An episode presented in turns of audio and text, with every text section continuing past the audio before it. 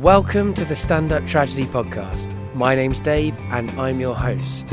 And I'm here in the city of Edinburgh with the rest of the Stand Up Tragedy team putting together an hour of tragic variety every night, seven thirty at the Banshee Labyrinth Banqueting Hall, venue one five six, as part of the Free Fringe. So come along and see some tragedy.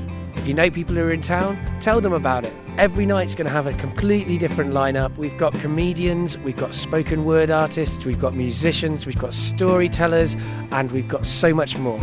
Every single night, a different combination of people creating a completely different flavour of tragedy. So come along, tell your friends, and come and join us for some tragedy. We're going to be releasing podcasts here pretty regularly, but we're going to be regular and erratic because, tragically, we have not got Wi-Fi in the flat that we have up here, so we're having troubles getting the brilliant audio that we're recording out to you. But we're going to get one episode out a week, which is basically one of the shows in its entirety from beginning to end, and we're going to get one show out that is the best of the rest, where I select some clips from the other shows and present them to you. So this is the show that took place at the Banshee Labyrinth at seven thirty on the tenth of August, and there's some amazing performances inside it. One thing to note is that we're in a cave. We're doing our best to capture the audio in that cave and make it sound as delicious as you would like it to be, but you know, we're at the Fringe, we have our limitations, so sometimes the The sound when our performers go off mic is a little bit more cavernous, uh, but that's okay. That's okay. If you you'll get used to it, listen, and you'll enjoy it. So you can you'll you'll you'll tune out the sound of the fans and stuff that you can hear in the background, and just enjoy the brilliant tragedy. It's a treat, this one. I know you're going to enjoy it. So relax and get ready for the tragedy. Hello, everybody. Welcome to Stand Up Tragedy. My name's Dave and I'm your host. And what we do at Stand Up Tragedy is we get together a group of different performers of different kinds. So we get comedians, spoken word artists, storytellers, musicians to come and stand up on stage and do some tragedy, whatever that means to them. So I don't know what tonight is, what this hour is going to feel like. I don't know what this combination of people is going to create in here. If we're going to be laughing more than we're crying or crying more than we're laughing, I really won't, don't know. And uh, that's an exciting position for us to all be in. So uh, we do we do tragedy here. So that's something that people should be aware of, that tragedy, right? It's about sad things generally. Uh, there might be death or, or sad or dark uh, themes come up. So when you're walking down the street, a terrible thing could happen to you at any time, obviously. Uh, but when you're sitting in this room, terrible things will happen to people on stage, at least. Not to you, uh, but to our performers, or in their stories, in their words, they will be talking about those sorts of things. So be prepared for that. But we like to make people cry until they laugh and laugh until they cry here. So we're also a podcast, so you can listen to us uh, anywhere that podcasts hang out online. So uh, iTunes or Stitcher or SoundCloud, places like that. You can listen back to some of the shows we've been doing in Edinburgh. You can listen back to our back catalogue. And we are using the hashtag tragic moments on Twitter. If you're having a tragic moment at the Fringe and you want to moan about it, a tragedy is best shared. So share it on Twitter and we will retweet it and uh, enjoy it and uh, respond with our tragic moments ourselves. Um, so, yes, I, I'm aware that this is very much the sadmin section of the show. I'm, I'm sorry about that, but we're going to persevere nevertheless. So, the next thing I want to tell you about is a very special thing that we had made for us. So, bear with me one moment while I grab it. Okay. So this, ladies and gentlemen, is the smell of tragedy, the scent of tragedy.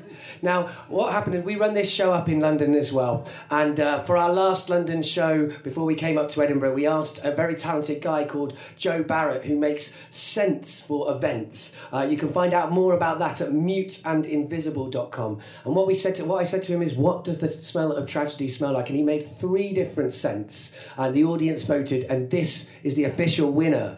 Uh, thankfully for us and for you, uh, this is the nicest of the three smells to actual, actually inhale the smell of. Uh, the other one was tragic drunk and tragic war. They were quite intense. Now this is the one, the one. I'm not saying it's not intense, but it does smell better. Right, so we'll have a, a little smell of the tragedy now. Yeah. Hopefully there won't be a tragedy of people being allergic to it. Ah, hello people entering the room, you don't know why I'm spraying this at you. That's good. Um, so that is the scent of tragedy. Uh, and what do people think it smells like? Any any ideas, any thoughts? What, what was that? Musky. Musky, yes, that's, that's about right. It's supposed to smell like the smell of uh, newly crisp bed linen. Now that might not sound like a tragic smell, but the, the thinking behind it is that when do you smell that smell, the smell of fresh, clean bed linen? It may be when your partner has left you, uh, or it may be when your partner has died and you've washed the sheets in the bed afterwards. And so that is why this, it's, it's, it's, a, it's almost a positive smell, but it's, it's, it's the smell of tragedy that he made for us. If you pe- put ten pounds in our hat when you leave the room, you can purchase the smell of tragedy. Uh, we have two with us today, but we can give more out than two, but we'll have to take your details and send them to you if more than two buy them. So uh, the other thing you can get if you put money into the hat at the end, a couple of quid rather than ten pounds, or as well as ten pounds, whatever you want to do, is some of these. These are tragic snaps, and they are little party poppers, which when you pop them, out of out from the inside comes a tiny little, very short, tragic story written by the, the author Jay Adamthwaite. You can find out more about her at jadamthwaite dot com, and these are some of the tragic gifts we can give to you if you choose to support us at the end. And the last bit of sadmin to do is that when we came up to Edinburgh, we relaunched our blog online because uh, we, we're interested in all kinds of tragedy, not just performance, but all forms like smells and also the written form. So we're putting out pieces of fiction and uh, true story telling online at w w w dot stand up tragedy dot co dot u k, uh, and that's the gateway to all other things tragic. And that's the end of the admin section, sadmin rather. And right, so I was checking then to see if the first performer was here yet. He isn't, so I'm going to introduce somebody else. Hopefully there won't be a tragedy. We won't have to find somebody else to perform instead of him, but we may do. And we actually have people we can draft in, so it won't be too much, much of a bad tragedy. Right, so our first performer, he's doing a show called Challenge Accepted. It's at twelve fifteen at Cerrucci. Put your hands together for Simon Kane!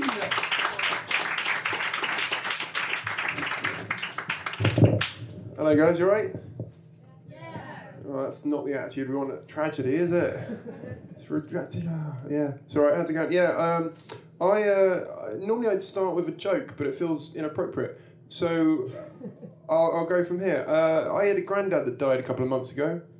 Yeah, right in. We're starting high. Uh, he died He died from cancer, and uh, I didn't know him very well. Uh, as a result, the funeral was a bit of a harrowing affair. Kind of had to meet a whole area of the family that I, I didn't really know existed, uh, and they sort of kept coming up to me asking, "Oh, how are you doing? You all right?" Not really. I've just lost a granddad, uh, but thanks for your concern. And uh, about a, a week after uh, this funeral, uh, I was on Facebook, and he came up on my "People I Might Know," which I thought was strangely profiteering, you know, from that, that Stand Up platform, like as if they'd sort of run out of living people to add. And out of nowhere, they'd come up with a new feature, like an online Ouija board, where they'd kind of, you know, allowed dead people to join. Uh, I've added him.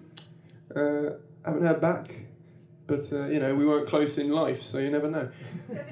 Um, now... Uh, Uh, now, like I said, he, he died from um, uh, cancer, and um, I, about a week, uh, my show, I should explain, is all for prostate cancer, and uh, it's kind of raised money for that. And um, after signing up for that, I was watching um, Deal or No Deal. Were you aware of that program? Mm-hmm. Yeah. All right. Um, it was it was a celebrity edition of the program. Uh, it's essentially where they um, have someone famous come on and do it for a charity. Um, Now, I, I hate that program because I just think it's just it's horrible. And bro- can we all agree that that's random chance? And there's no skill involved. Yeah. Yeah, right. How is it not classed as human torture when they do it for large sums of money that could go to underfunded charities trying to save people's lives? You know, like I was I was watching um, Sarah Millican do it for cancer research, right? And I thought, this is Schrodinger's box for charity. You know? You're like walking along going, oh, we're going to find some funding in this box. No. Ooh. Maybe there's a cure in this box. No. I'm not going to do every box. I should... about, about ten of you have already given up on the idea. I'm not going to antagonise. Um, she was doing she was doing quite well. She got down to the last two boxes, um, and she was asked to stick with the one she'd had the whole game or switch with the only other one in play. And she turned to the audience and went, should I switch or stick? Because when you're that far in, why take responsibility for your own actions? And uh, they were yelling out, switch, stick, switch, stick. And uh, the producers cunningly gave a microphone to one of the audience members who went, Sarah, don't worry about how much money you raise, because just you being on the show will raise awareness of the charity and the illness itself. Which is true, because before watching the programme, I didn't even know cancer existed. Ballsy punchline, I'm aware. It's also the reason I don't get booked for T V, but we're... Um, But uh, you know, she st she started with her own box, right? And she got she got twenty thousand pounds for charity, which I thought was great, right? And Noel Evans, he's the host, he came on and he was like, "Oh, you've done really well here today, Sarah. You should be really proud of yourself. Uh, I should also wish you good luck on your upcoming tour. Hope that's just successful.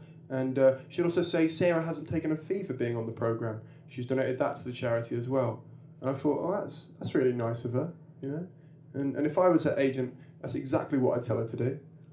You know, I'd be like, Sarah, don't worry about the money, because just you being on the show will raise awareness of your tour. And it's true, because before watching the programme, I didn't even know her tour existed.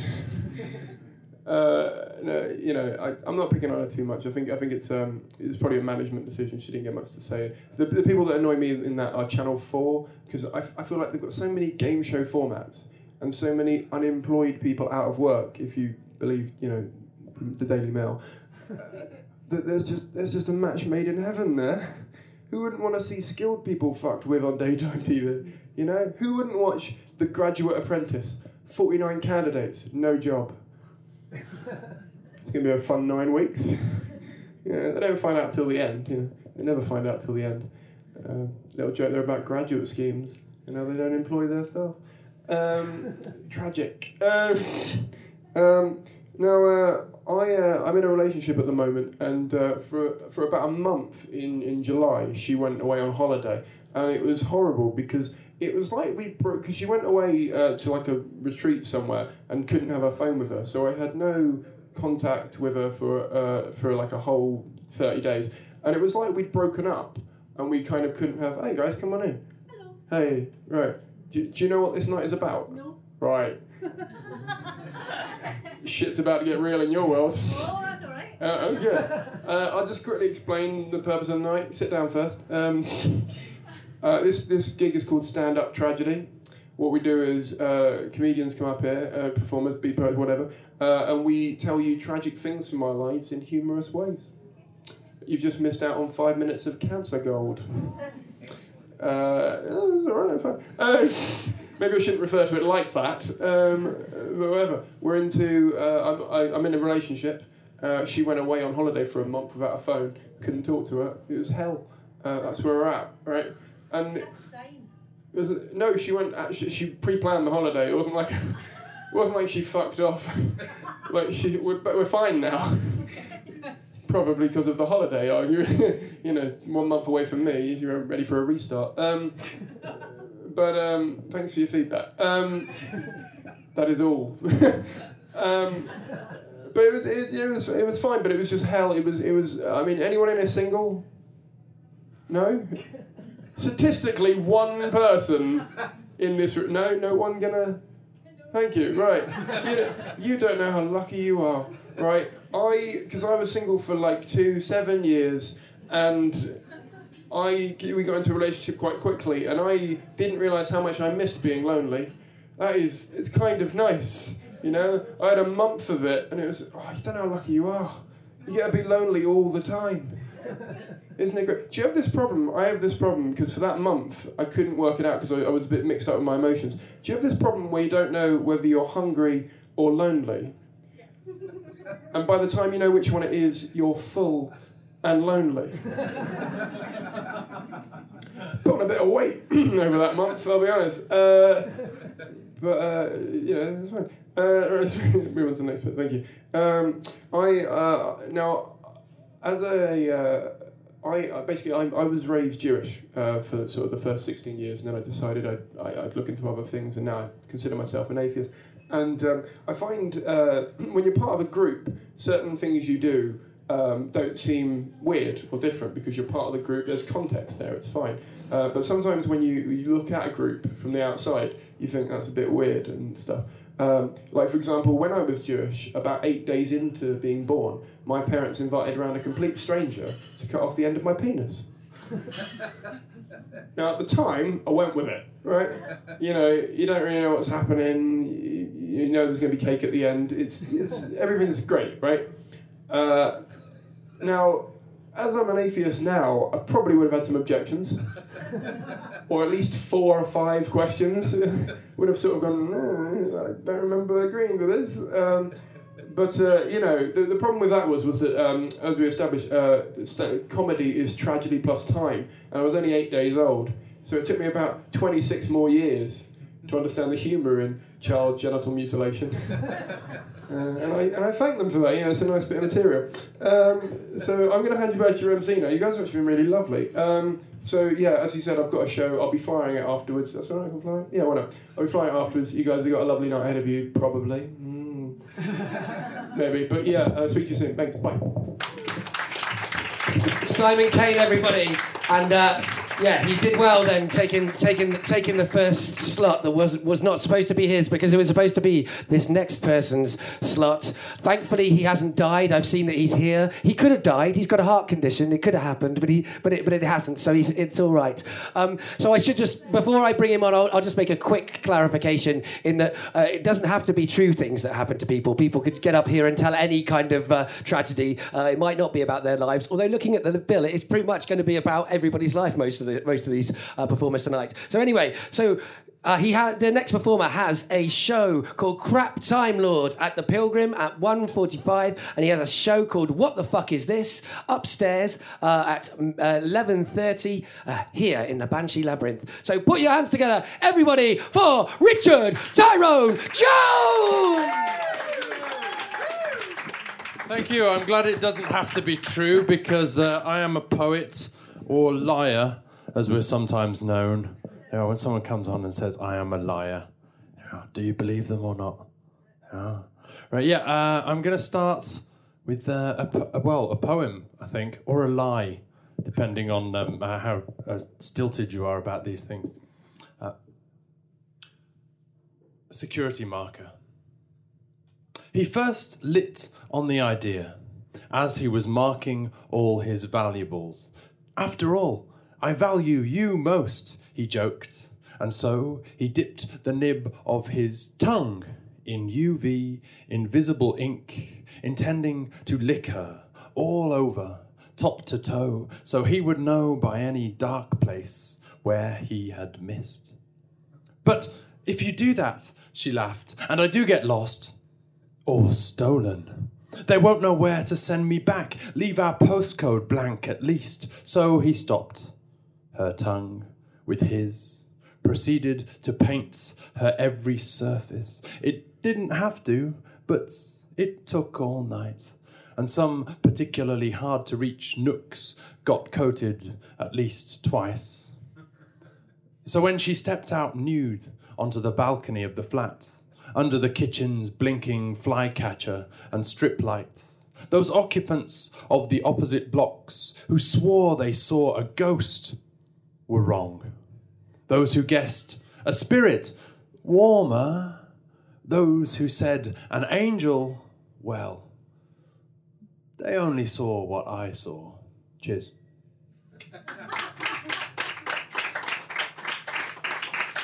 So that one might not seem very tragic, but she fell off the balcony, and the the ink was from the nineteen twenties, and it was radioactive, so he died of phossy jaw. Um, okay, I'm going to do a couple of ones that are do get quite depressing now, uh, just because I think on a day like this, really, you've just got to sometimes roll with the, the depression and just go how the weather is going. And if you fight against it, you're going to be less happy as a result. Sometimes you just got to roll with the punches sometimes. Uh, parable. I met a tramp who asked for food. I had some yoghurt and a spoon. She asked for the yoghurt. I said, forget it. I keep the yoghurt and you have the spoon. This way, both of us will go hungry, but both of us will get a story to tell our grandchildren. Except neither of us will have any, probably, because you are a junkie and I am a dick with a yogurty chin.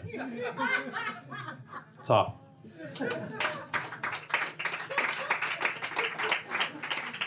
I wasn't wasn't going to do this one, but I think this this sums up the um, the. Uh, you've actually done that, haven't you? Uh, I think this one, uh, this next one, sums up the uh, the the, the, tra- the tragic performer uh, quite well. Um, and, you know, a bit res- reflexive, a bit postmodern, but still. Polar Conquest. Woke up one morning in a standing position. He lashed himself to a runner bean pole so as not to heed the genetic failure sirens who might lure him back to bed, only to find his shadow had strapped itself down with that taut catgut regret. He strained, was clamped, but he had lovers to paint, empires to create, art to destroy. It was only by six months of careful construction of an encircling lattice of stage lamps to illuminate his every plane wherever he walked, and another six months' weight training so he could lift it, that he could stagger to the streets, melting snow and scorching foliage wherever he went, salting water tables with his own nude sweat. Behold, he gasped, O ye medical establishment, I am cured! Now, would you like one about Henry Rollins hanging himself? Uh, or one about lots of people hanging themselves? Lots of people, okay. Um, this one is quite depressing because it's about the, well, the tendency of uh, uh, men to um, kill themselves a lot more. Um, I mean, I say a lot more. They, they only do it once on average. But, um, and from a serene night sky, the men leapt in their millions, screaming from each star, a flame, a noose around each neck, rope unravelling from the stellar windows, a cosmic stunt, hoping just to reach the earth in death, but stopped short. Ropes taut, necks snapped, flames extinguished by the drop, each dangling, pendulous, smouldering, one foot from the planet the skies revolve around. And will we dare to climb those ropes ourselves when we've cut that harvest down? I told you it was going to get a little bit darker. Thank you. I, I'm not, I'm not sure if applause is the correct response after that poem. I think maybe just um, silent tears in the darkness. And most of you are probably doing that right now. So. Um, yeah, my show is called Crap Time Lord, and it is about uh, surviving heart failure and how having two hearts and a cancelled B B C series and a succession of glamorous, intelligent and sexy companions who have all left me, just like a crap Time Lord, has made me a crap Time Lord. It's called Crap Time Lord, and it's on at one forty-five at Pilgrim, which is just down the bottom of the Nidri Street, then take a left, about twenty metres on your right. And, um, yeah, it, the good thing about um, heart failure is, though, that uh, when you get heart failure, um, you get a show out of it, um, uh, three awards and uh, a, a B B C Radio four series. So, uh, yeah, everybody get heart failure. That's my experience. So, yeah, you don't always get what you want, but sometimes you get what you need. You want William Shakespeare. You get William Shatner. You want to explore new worlds, you get hooked on Second Life. You want spiritual guidance, you get Satnav voiced by Uri Geller. You want a girlfriend experience. You meet your second wife. You want Prince Charming. You get the Prince of Wales. You want a mobile home. You get snails. You want a sign from God. You get a visit from the Jehovah's Witnesses. You want your kids to do better than you. They become conservatives. we, we, it, well, this was written in England by, by an Englishman. Uh, uh. We eat in the car and call it a picnic. You want fine writing, you get strong language. You want to catch a falling star, you get flying ants. You want a feast fit for an earl, you grab a sandwich. You want Lefroig, you get grants.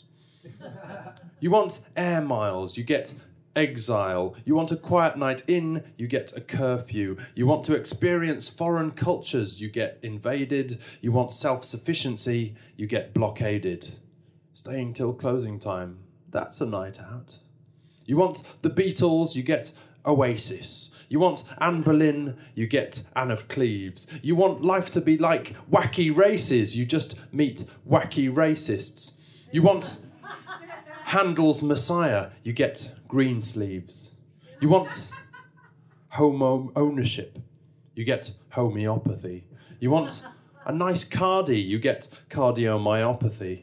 You want a wake-up call, you get a fire alarm. You want to move to the country, you almost buy the farm. We settle for cuddles and call it a marriage. You want the Simpsons, you get the Jetsons. You want a rainbow, you get a prism.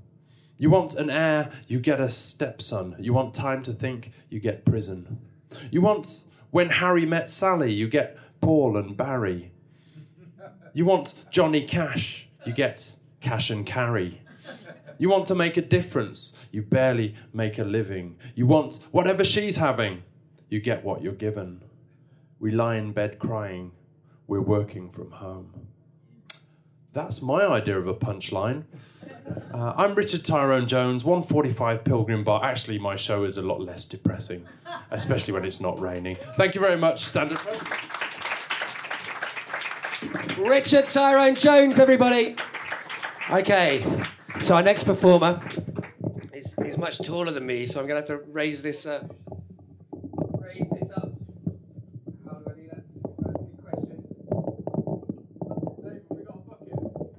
Uh, we have is uh, the bucket person there? Oh, no, I don't know.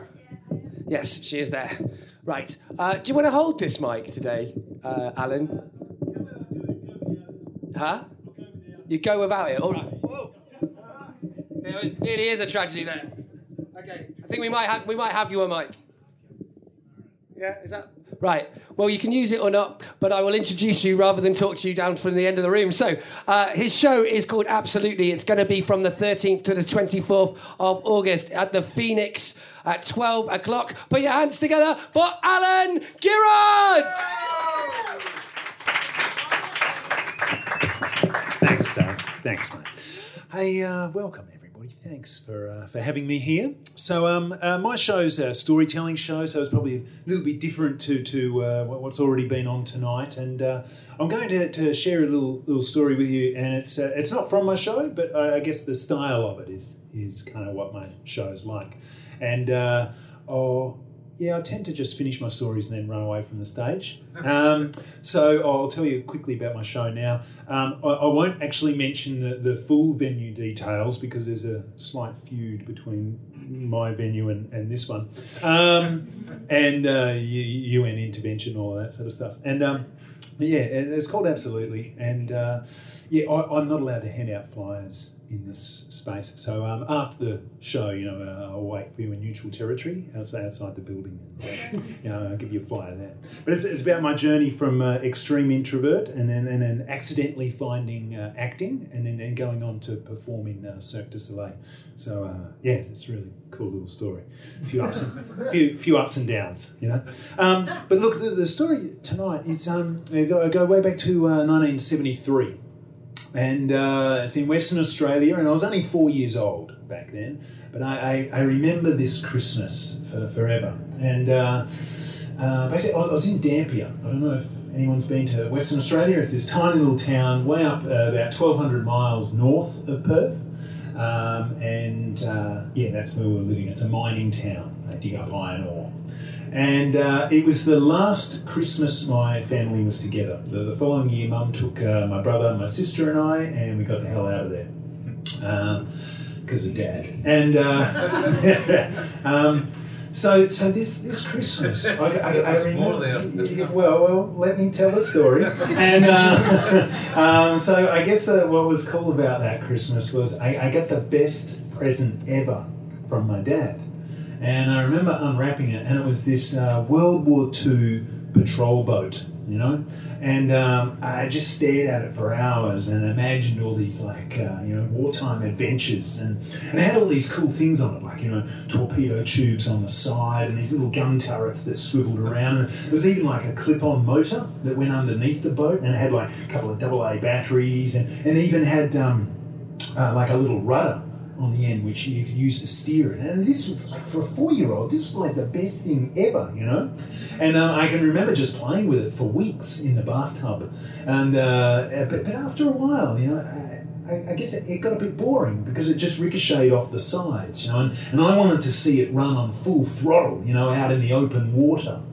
So uh, a few weeks later, when we went to the beach, um, Uh, I was just like jumping out of my skin because this was my big chance, you know, but, but all my excitement got squashed because Dad gave me a very serious talk about, you know, don't let the boat go straight because it'll run away from you and it'll just go out into the ocean and you'll lose it. So I had to follow his instructions, right, you know, so it was rudder hard left or rudder hard right.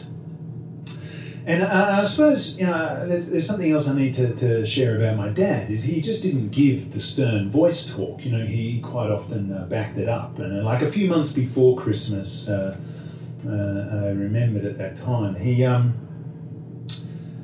yeah, well, he, he was in one of his moods, as, uh, as we knew it. And uh, we'd been told to go outside and play, but play very quietly. Not making any noise. And uh, no matter what happens or whatever, you are not to come back into the house. So it's like, okay, right. So we started playing chasey really quietly, you know. And, uh, and after a while, I realized I needed to go to the toilet. But I remember what Mum said: do not come back into the house. So I did what any logical four-year-old would do, right? I, I just dropped my pants on the driveway and did a big poo there, you know? And then uh, pulled my pants up and then kept playing chasey, you know? It seemed like the right thing to do because, uh, you know, I didn't want to get caught, you know? Um, and uh, uh, about an hour or so later, Dad woke up and came out and just totally freaked out at the new addition to the front yard. And... Um, But of course, we were also terrified that uh, we, because he was highly unpredictable, and, and uh, so so when he was screaming at us and shaking us to say who did this, my brother, my sister, and I, we, we were all too terrified to answer. We just started crying. So then he took us all inside, took his belt off, and just whipped us all off because one of us did it, right? Um, so that's the kind of guy he was. So when he told me to make sure that the rudder was left or right, I did that. Yeah. And, uh, you know, it was cool. At the beach, I'm playing with the boat, and it's going around in donut circles. And and after a while, you know, just turning right like that got to be boring. So I changed the rudder. And that got boring as well. And then I came up with the master plan, right? I could get it out into the straight water and just say, I just wanted to see it go in a straight line. But if I started in ankle deep water and then ran alongside it, I'd be able to stop it before it ran away from me, right? And so I was just so keen to see it surge into the Dampier swell, you know? And uh, I just, I remember letting it go and just watching it take off. Like, who would have thought that two double A batteries could just give it so much power, you know? And, and it surged through the, the minuscule surf. And, um, And I was just so excited watching it that I, I didn't take off with it. I forgot to run. And, and by the time I surged and, and lunged after it, it was too late because I got to waist-deep water, and that was it. That was my limit. I couldn't go any deeper because this is northwest Western Australia, right? There, there's like sea snakes and octopus and shark and stingrays and stonefish, and they can all either really hurt you or kill you, yeah? So I stopped, and then I did what any four-year-old would do. I just started bawling my eyes out and, and ran back up onto the beach like a, you know, wobbly jellyfish stranded, you know. And Dad, I remember, came walking towards me, and, and I thought at this point, I, I'm going to get the hit for, for not following instructions. And I just put my gaze down into the sand and braced myself. And he just ran straight past me. And I looked around, I watched him, and he just like ran right into the water and then did this big specky dive. And then came back up out of the water, and then he just powered out like a, like a torpedo with arms, you know? And I know a, a kid's perspective isn't accurate, um, but he must have swum out like hundreds and hundreds of meters, you know? And then he came back again, and he was just like climbing up out of the water and up onto the beach, and he had my boat in his big paw. And he came up to me, and I got ready again.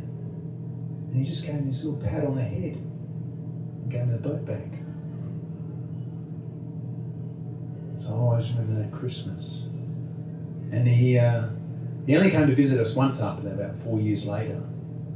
It was just weird because I loved this boat. It was like the prize in, in my toy chest, even then, four years later. But I was scared to see him when he came back. Thanks for listening. Cheers. Allan Girod, everybody. Okay, so our next performer is called Nina Gray. So put your hands together for Nina Gray! Uh, I know you were given a content note at the beginning, but you should have it again because I'm not going to do jokes and I'm going to vomit my depression at you. So, you know, if you want to, like, take yourself out or put on your iPod, it should be about two songs long. Three if it's the Mountain Goats. On the twenty-sixth of September last year, I sent my friend Alice a birthday text and she didn't answer. And I thought that would be because we argued the day before and didn't think anything of it really. And on the twenty-seventh, I found out she'd been found in her caravan, she'd hanged herself. And that night everyone came round to my house to wail and get drunk. When my friend Libby arrived, her face was so puffy from crying she couldn't see and she had to be led by the hand. And when I touched her, she collapsed into me and said, "I can't believe it, it's not true." Because I looked it up later, she was in the first stage of grief, which is denial. And about a bottle and a half of wine later, Martine looked really guilty and said, "Has anyone else really fucked off at her yet?" And nobody left her hanging. This was stage two, which was anger. And everybody sort of piled in with their anger. And then Jenny, with all of the authority of a soon-to-be PhD, said, "That's how I know I could never commit suicide. I've seen what it does to the people left behind." And at that point, I left the room. So I didn't see stages three through five, because I don't know that I won't. Probably at this point I should tell you I'm medicated and in therapy and you don't need to worry. Um, but the weather in my head is really predictable. Every few months I have to trudge through a few weeks of really severe depression. Um, and at this point, I know that it's always coming. And I've learned to notice the bite in the air before the fog rolls in. I could probably tell you weeks in advance that I'm due a breakdown, but it's okay, I won't. Mm-hmm. I just watch myself lie on my bed every night and not do anything, and carefully avoid making plans. When friends say, "You're being really brave about this whole thing," I say, "No, I'm not." And I hope that they believe me, because people are brave when they take risks, but when you know you haven't got much time left and you're promised a crash, it doesn't matter what you do with the last few weeks. It's easy to look brave.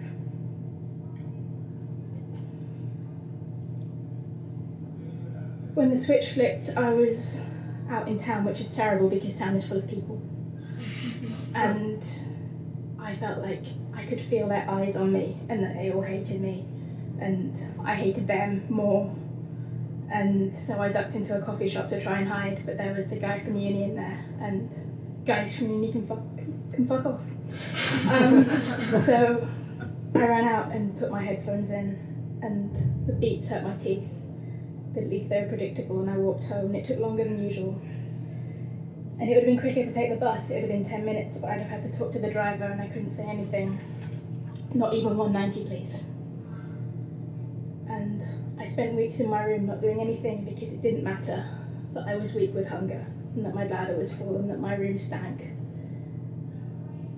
And when the menstrual cramps came along to add some texture to the misery, I didn't take any painkillers because everything's too difficult, and I'm not worth anything.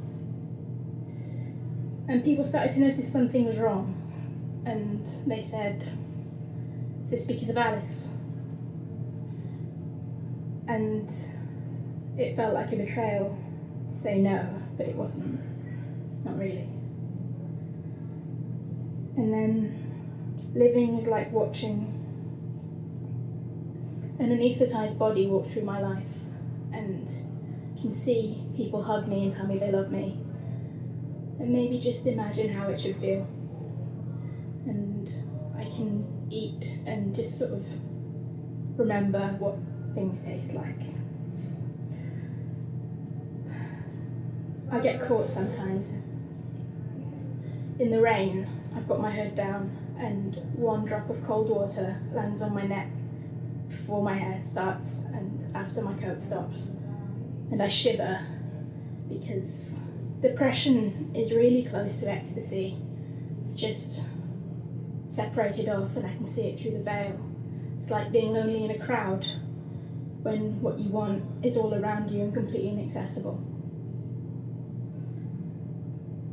And there is no way out, because anything I could possibly do to help myself requires momentum, and I haven't got any. I'm motivationally bankrupt.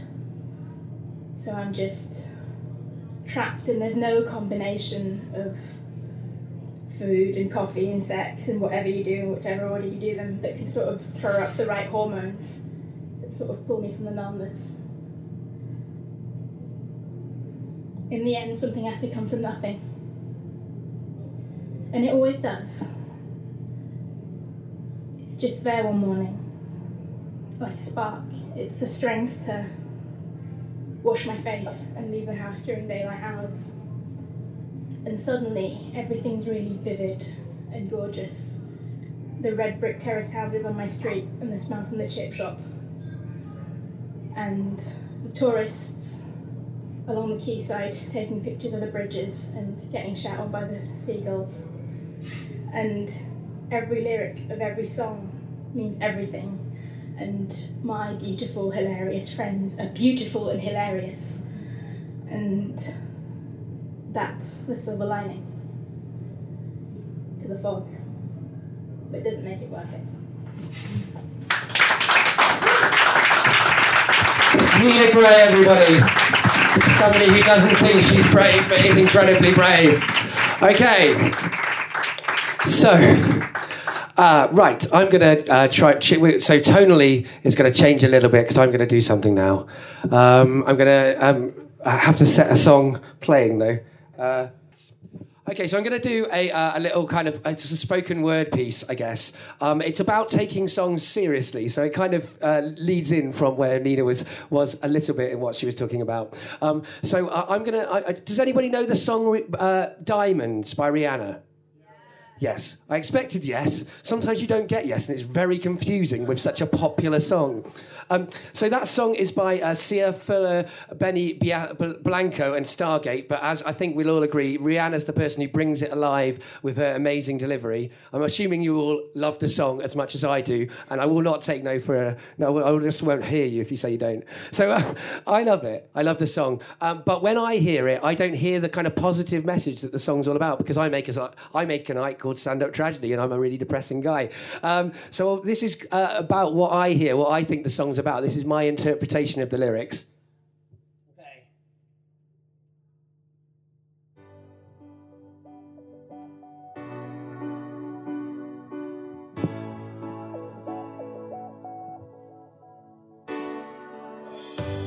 Shine bright like a diamond. Diamonds can't shine, they can only reflect the light from outside them. find light in the beautiful sea. You can't have light in the sea, or at least light inside the sea is very rare. Fire in the sea goes out. I choose to be happy. This is explicitly the tragedy of the song. She chooses to be happy and in that moment and ignore the impossibility of their love functioning practically. You and I, you and I, we're like diamonds in the sky. There are no diamonds in the sky. This means they are like an impossible thing. Their love is based on fantasy, not on reality. You're a shooting star I see is a particularly sad line because it means he is so very far away, visible but impossibly distant. He will disappear soon in a flash. A vision of ecstasy. The love they feel are feeling is heightened as if they are on the drug ecstasy. It is based on real feelings, or Molly, as she later mentions in the song, is based on real feelings. The love they have is real. They do connect, but they are only seeing the brightest parts of it. All the darkness is obscured. They are idealizing themselves and each other. And so it's even sadder when she says that she only really feels alive when he's holding her. She only feels alive in the arms of an impossible love. And she, then she repeats, we're like diamonds in the sky. They're like something that is not real. There are no diamonds in the sky. There are stars. They sometimes look like diamonds. Maybe she is thinking of the stars. I knew we'd become one right away. The thing is, we can't ever become one. Two humans will remain two humans no matter how hard they press against each other. We are always still trapped inside our own minds. Oh, right away. She wants to lose herself quickly. I think I can understand that. To want to lo- disappear completely, but you never really can. At first sight, I felt the energy of sun rays. And that's the thing. Stars look like diamonds in the sky, but the stars are suns, and if you close your eyes, you are nowhere near the sun. You can't even look into the sun. I saw the life inside your eyes. She saw the life inside his eyes. Past tense. And whose life did she see? His? Her own? A dream of a life she'll live? We're like diamonds in the sky. We're an impossible thing. We're like diamonds in the sky. We're an impossible thing. We're like diamonds in the sky. We're an impossible thing. We're like diamonds in the sky. We're an impossible thing. We're like diamonds in the sky. We're an impossible thing. Thank you very much. That is my first piece of uh, of tragedy for you. I'm going to do one more, and then we're, um, then I'm going to kind of close the show up. So this is a song. Uh, now, who knows what platform game character is? Yeah. Wow, not very many. I've, I found this happen before. Who knows what a computer game character is? Do you remember those computer games, and they still are around now, where you sort of jump up onto different levels? Yeah?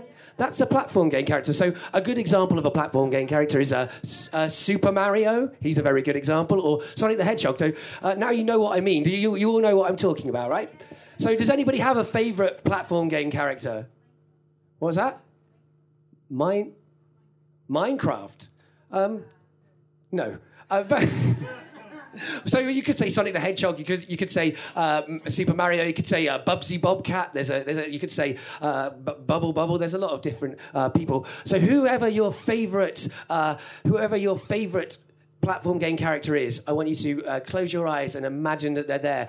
Uh, this song is about them uh, because it's the last. It's about the last platform game character standing. Uh, technically, historically, they'd be on the N sixty-four, so probably Mario. But anything, whoever you like, it's the last platform game uh, character standing, and this is called The Last Platform. You can open your eyes because you want to see my beautiful face.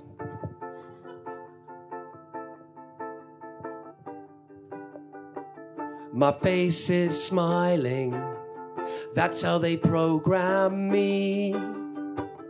These pixels, they are dying, the world disappears slowly. Dust, fills the cartridge. Jungles and mountains disappear. I tried to jump onto a ledge, but it's no longer there.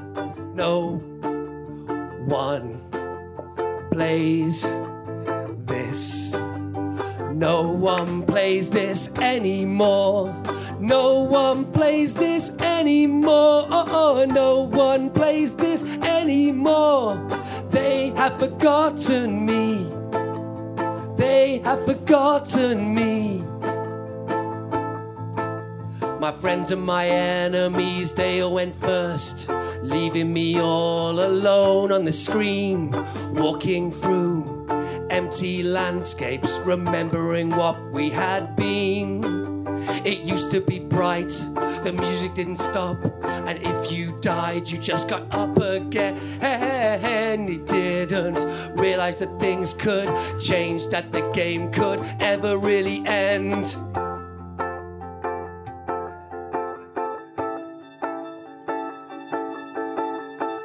Dust fills the spaces, making everything glitch. I'm separated forever, you can't control me anymore. This is the last platform, I cannot jump. This is the last platform, why can't I jump? This is the last platform and I cannot jump. This is the last platform, oh why can't I jump? I've forgotten my name and the name of the game. Soon you will forget me too. You'll put me away because I don't work and you have new and better things to use. Things that don't age and don't break. Things you think will last forever. But listen to me, learn from my fate. They said the same things about me. However, no one plays this anymore. No one plays this anymore. No one plays this anymore. You have forgotten me. You have forgotten me. You have forgotten me.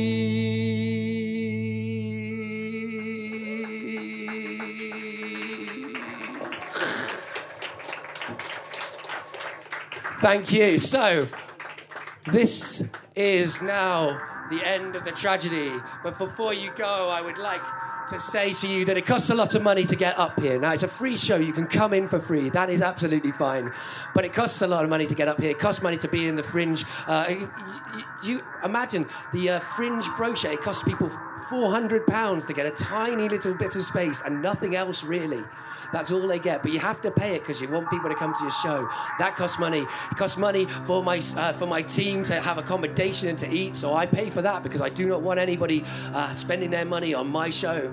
Uh, so it costs me a lot of money to get up here. I lost my job earlier this year. This year has become a tragedy. Uh, you know, my girlfriend is being thrown out of we're being thrown out of our house and moved into another house. It's really bleak, actually, if I really get into it. But I won't do that because it's a bucket speech, not a, not a misery convention. Well, it kind of is a misery convention. But anyway, as you go out the door, think about those things when you consider putting your, your money into the bucket. Also think about great things like supporting art, right? Because the Tories ain't going to fucking do it. So supporting art, that's a good thing to do. Supporting people, uh, buying Richard Tyrone Jones' book uh, if you if you want to. It's a good book, but put some money in our hat as well. And remember, there's tragic scent you can get for ten pounds and there's uh, tragic party poppers for one pound. Uh, I don't stop, really, because I have a, a dislike of silence based on my unpleasant childhood. So uh, if you kind of don't clap, I will keep talking forever. So uh, I would advise clapping. Thank you very much. The tragedy is over. Have a good day, night, year.